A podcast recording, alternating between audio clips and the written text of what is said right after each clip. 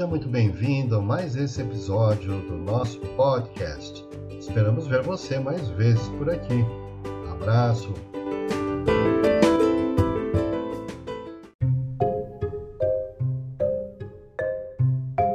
Agora chegou o momento, então, de nós iniciarmos a nossa homenagem de hoje.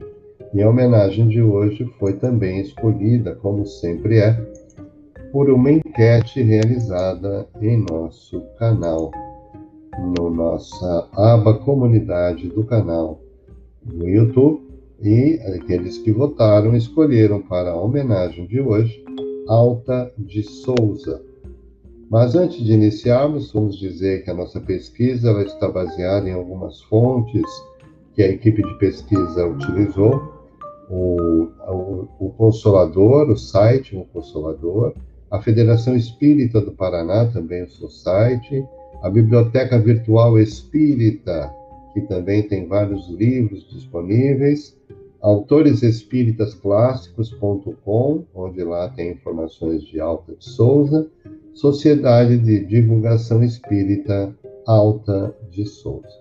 De todas essas fontes, nós trouxemos várias informações e resumidas aqui estão, para que nós possamos hoje é, conhecer um pouco mais sobre essa nossa irmã Alta de Souza.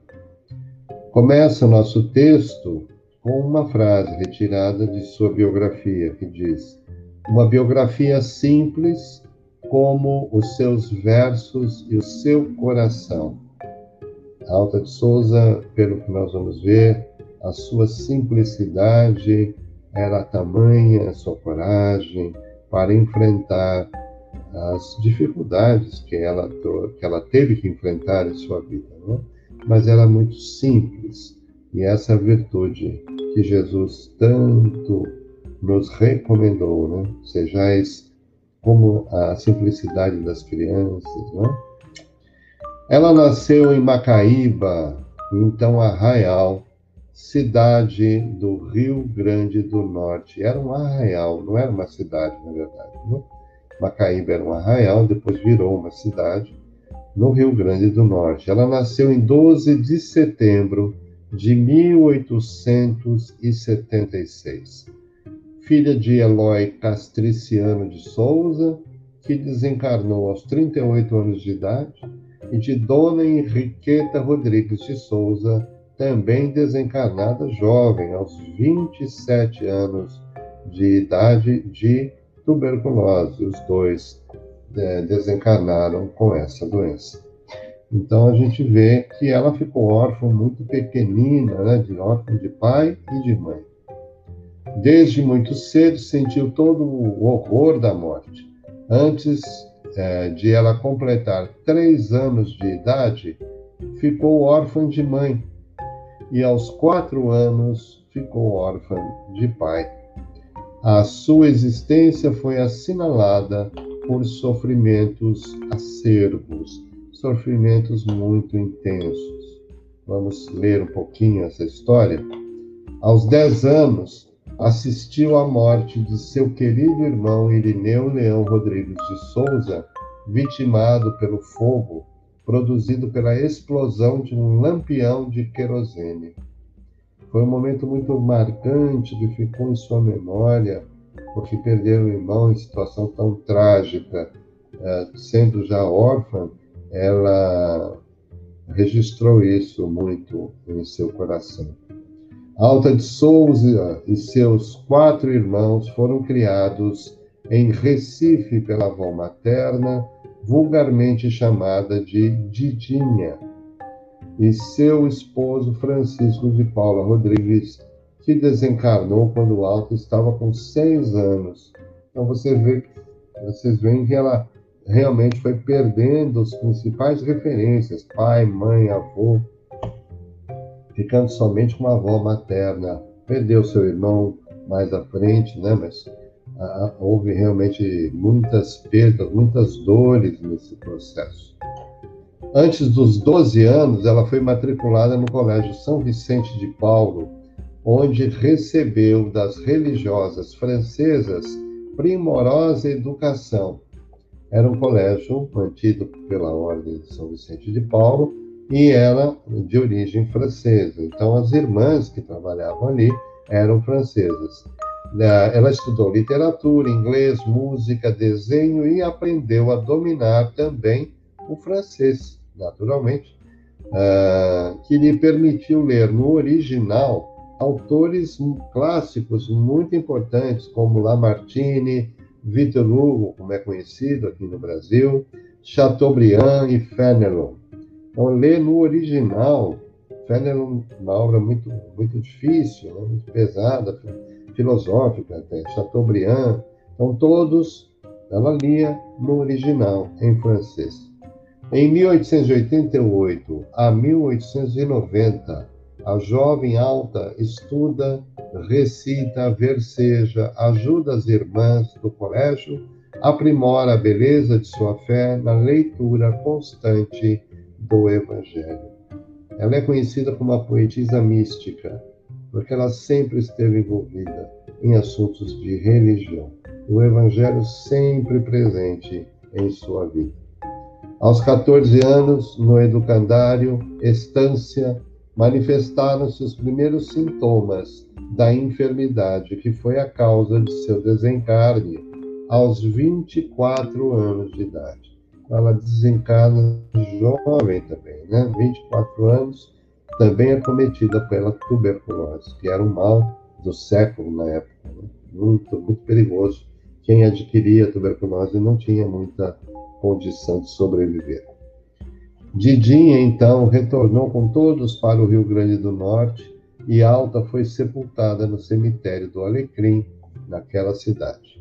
Em 1906, seus restos mortais foram trasladados para o jazigo da família na igreja de Nossa Senhora da Conceição, em Macaíba, a cidade natal. O forte sentimento religioso e mesmo a doença não impediram Alta de ter uma vida absolutamente normal em sociedade. Aqui um exemplo muito claro daquele homem no mundo, né, que está no Evangelho segundo o Espiritismo. Quer dizer, você não precisa se isolar, precisa se colocar numa condição especial para louvar Deus, louvar a Deus, estudar o Evangelho, nada disso. Então, ela, além de tudo isso que ela tinha, ela se manteve absolutamente normal no convívio com a sociedade. Ela era católica, naturalmente, naquela época, né? comum ser católico, mas não submissa ao clero. Ela já trazia uma certa independência no seu pensar. Era comunicativa, alegre, social. A sua religiosidade era profunda e sincera. É aquilo que já vem com o espírito, né? Naturalmente, ela já trazia essa experiência e ela se manifesta nesta existência, nesta encarnação, com todo esse sentimento religioso que ela vai trans, traduzir nas suas poesias. Seu amor por Jesus Cristo e ao anjo da, da guarda não a distanciaram de todos os sonhos das donzelas: amar, ter um lar, ter a missão fraternal, a missão maternal. Ela tinha o sonho do casamento, de ser mãe, de ter uma família, como toda moça da época, principalmente, né? Ela, era o grande objetivo das moças, era casar e ter filhos, ter uma família, né? Aos 16 anos, ao revelar o seu especial talento poético, enamorou-se do jovem promotor público de Macaíba, João Leopoldo da Silva Loureiro. O namoro durou apenas um ano e poucos meses. E ela dedicava ao namorado amor profundo, mas a tuberculose progredia e seus irmãos convenceram-na a renunciar ao namoro. A separação foi cruel, mas apenas para a alta. Então ela já naturalmente fez um processo de renúncia, né? doente, sabedora que ela estava doente, que a, doente estava, a doença estava progredindo, os irmãos a aconselharam e ela, pensando, concluiu: não é justo, efetivamente, é, me manter ligada a este companheiro, porque ela não teria, enfim, tão longo, né? Ela teria um fim muito próximo, porque a doença já se manifestava de maneira muito intensa. Então, ela uh, renuncia ao namoro que era o seu sonho, um sonho de menina. Então, ela sofre muito com isso. A sucessão de golpes dolorosos marcou profundamente sua alma de mulher, uh, caracterizada por uma pureza cristalina, uma fé ardente e um profundo sentimento de compaixão pelos humildes, cuja miséria tanto a comovia. Alta era vista, lendo para as crianças pobres, para humildes mulheres do povo ou velhos escravos, as páginas simples e ingênuas da história de Carlos Magno, brochura que corria os sertões, escrita ao gosto popular da época. Então, ela fazia presença junto àqueles que mais necessitavam, aos humildes, às crianças. Eh, ela fazia ajuda, naturalmente, ajuda material, mas também lia.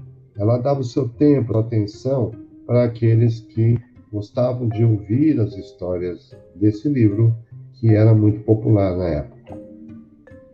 Aos 18 anos, passou a colaborar na revista Oasis e aos 20 escrevia para a República, jornal de maior circulação e que lhe deu visibilidade para a imprensa de outras regiões. E aí ela entra para o campo da literatura, ela começa a publicar seus versos. Os seus poemas foram publicados também no jornal O País.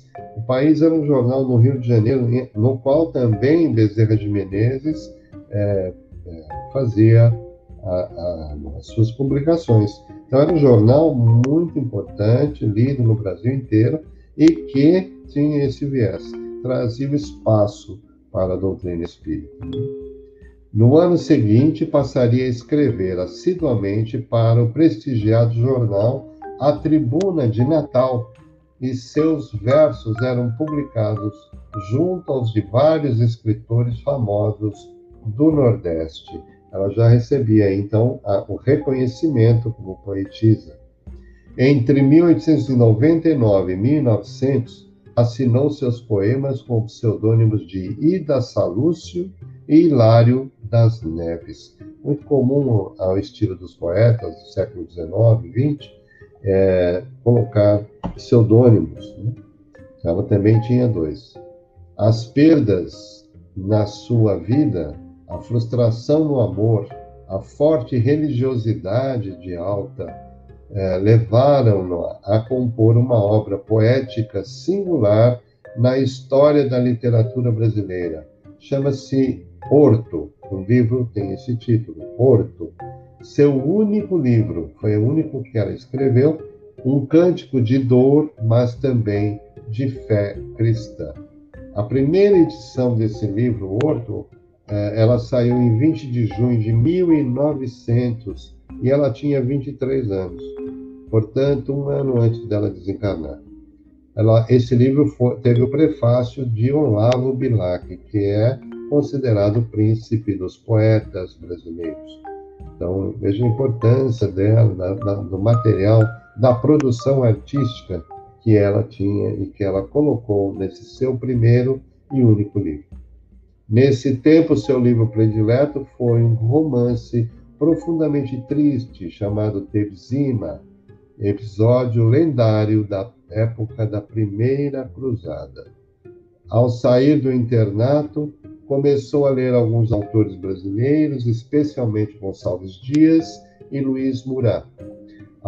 Últimos, nos últimos anos, leu os místicos Thomas de Kempis, Lamartine e Santa Teresa de Jesus. a estes associava Marco Aurélio, cujos pensamentos muito concorreram para aumentar a tolerância e a simpatia com que encarava os seres e as coisas. A sua fixação pelos assuntos religiosos e pela morte nivelar, niveleram a, o designativo de a maior poetisa mística do Brasil. Um bom exemplo é o seu poema Página Triste. Em 14 de novembro de 1936, houve a instalação da Academia Norte eh, da Academia da Norte Rio Grandense de Letras e a poltrona número 20 foi dedicada à Alta de Souza.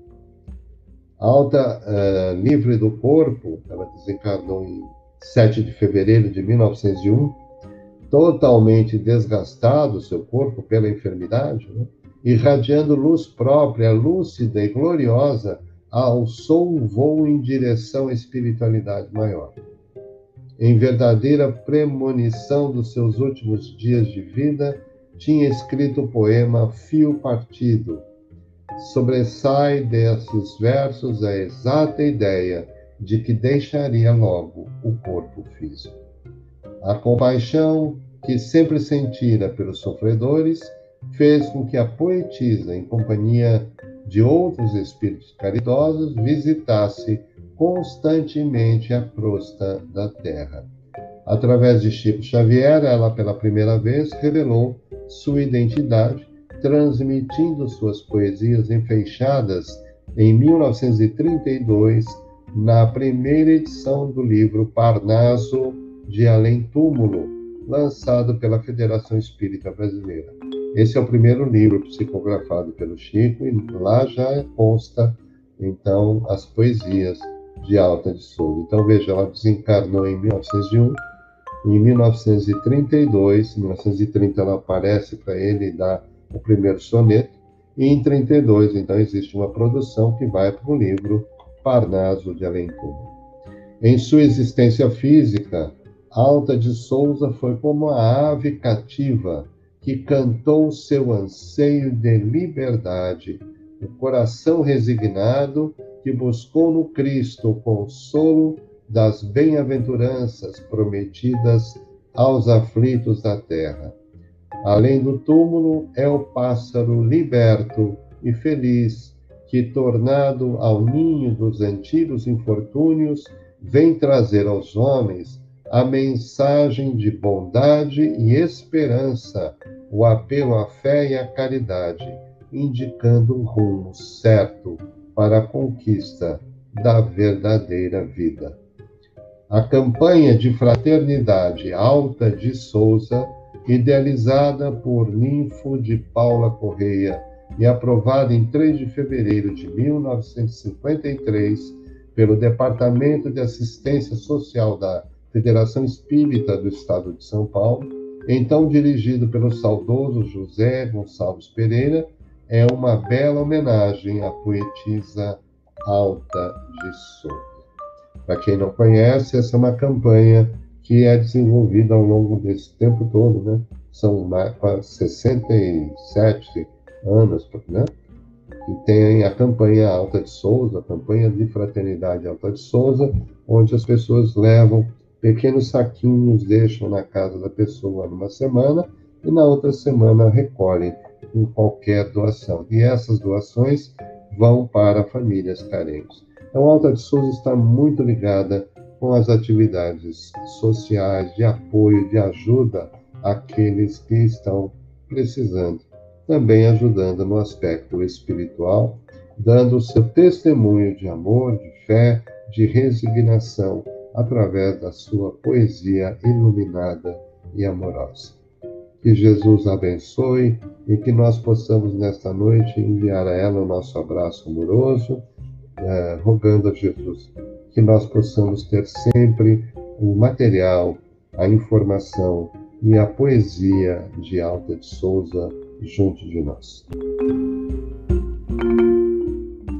Nesse instante, nós vamos homenagear na prece final, lendo o soneto que ela enviou a Chico Xavier, o seu primeiro soneto em 1930, que foi mencionado Nossa Senhora da Amargura. Mãe das dores, Senhora da Amargura, eu vos contemplo o peito lacerado pelas mágoas do filho muito amado, nas estradas da vida ingrata e dura. Existe em vosso olhar tanta ternura, tanto afeto e amor divinizado, que do vosso semblante torturado irradia-se a luz formosa e pura. Luz que ilumina a senda mais trevosa, excelsa luz sublime, esplendorosa, que clareia e conduz, ampara e guia. Senhora, vossas lágrimas tão belas assemelham-se a fúlgidas estrelas, gotas de luz nas trevas da agonia. Com essa, essa oração em forma de soneto, nós nos elevamos a Deus, nosso Pai, para agradecer a este momento de emoção, de carinho, trazido por esta companheira Alta de Souza e que nos deixou enternecidos com a sua lira, com a sua capacidade de fé, resignação e esperança. Rogamos, Senhor Deus, que ela possa receber sempre muita luz e as suas bênçãos. Que Jesus, nosso Mestre, também possa abençoá-la. E que juntos todos nós, juntamente com nossa companheira, possamos rogar as bênçãos para nós e para todos aqueles que estão necessitando no momento. Nós pedimos a nossa mãezinha de Nazaré, a quem a poesia foi tão bem endereçada, que ela possa nos abençoar e que nós agradecemos a ela toda a ajuda e amparo por tudo que estamos fazendo pelos momentos difíceis de dor e de amargura, para cujos braços nós nos dirigimos e rogamos sempre um abraço amoroso de mãe. Agradecemos a toda a espiritualidade amiga, a todas as fraternidades espirituais e a nossa rede do coração que está conosco e nos ampare e orienta nestas atividades. Agradecemos, Senhor Deus, e em Teu nome nós pedimos para encerrar a nossa reunião de hoje. Que assim seja.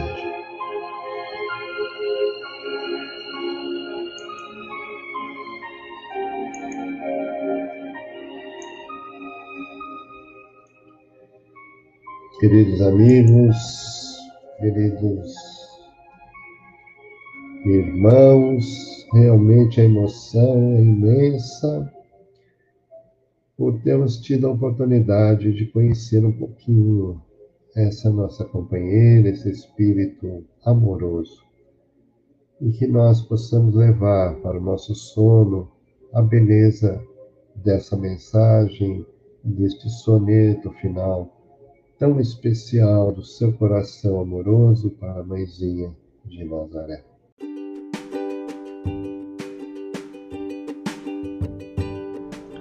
Você gostou do podcast de hoje? Que bom, que alegria! Então, se gostou, compartilha com seus amigos, seus familiares, nas suas redes sociais, porque isso vai nos ajudar na divulgação do nosso trabalho. Um grande abraço e até a próxima oportunidade.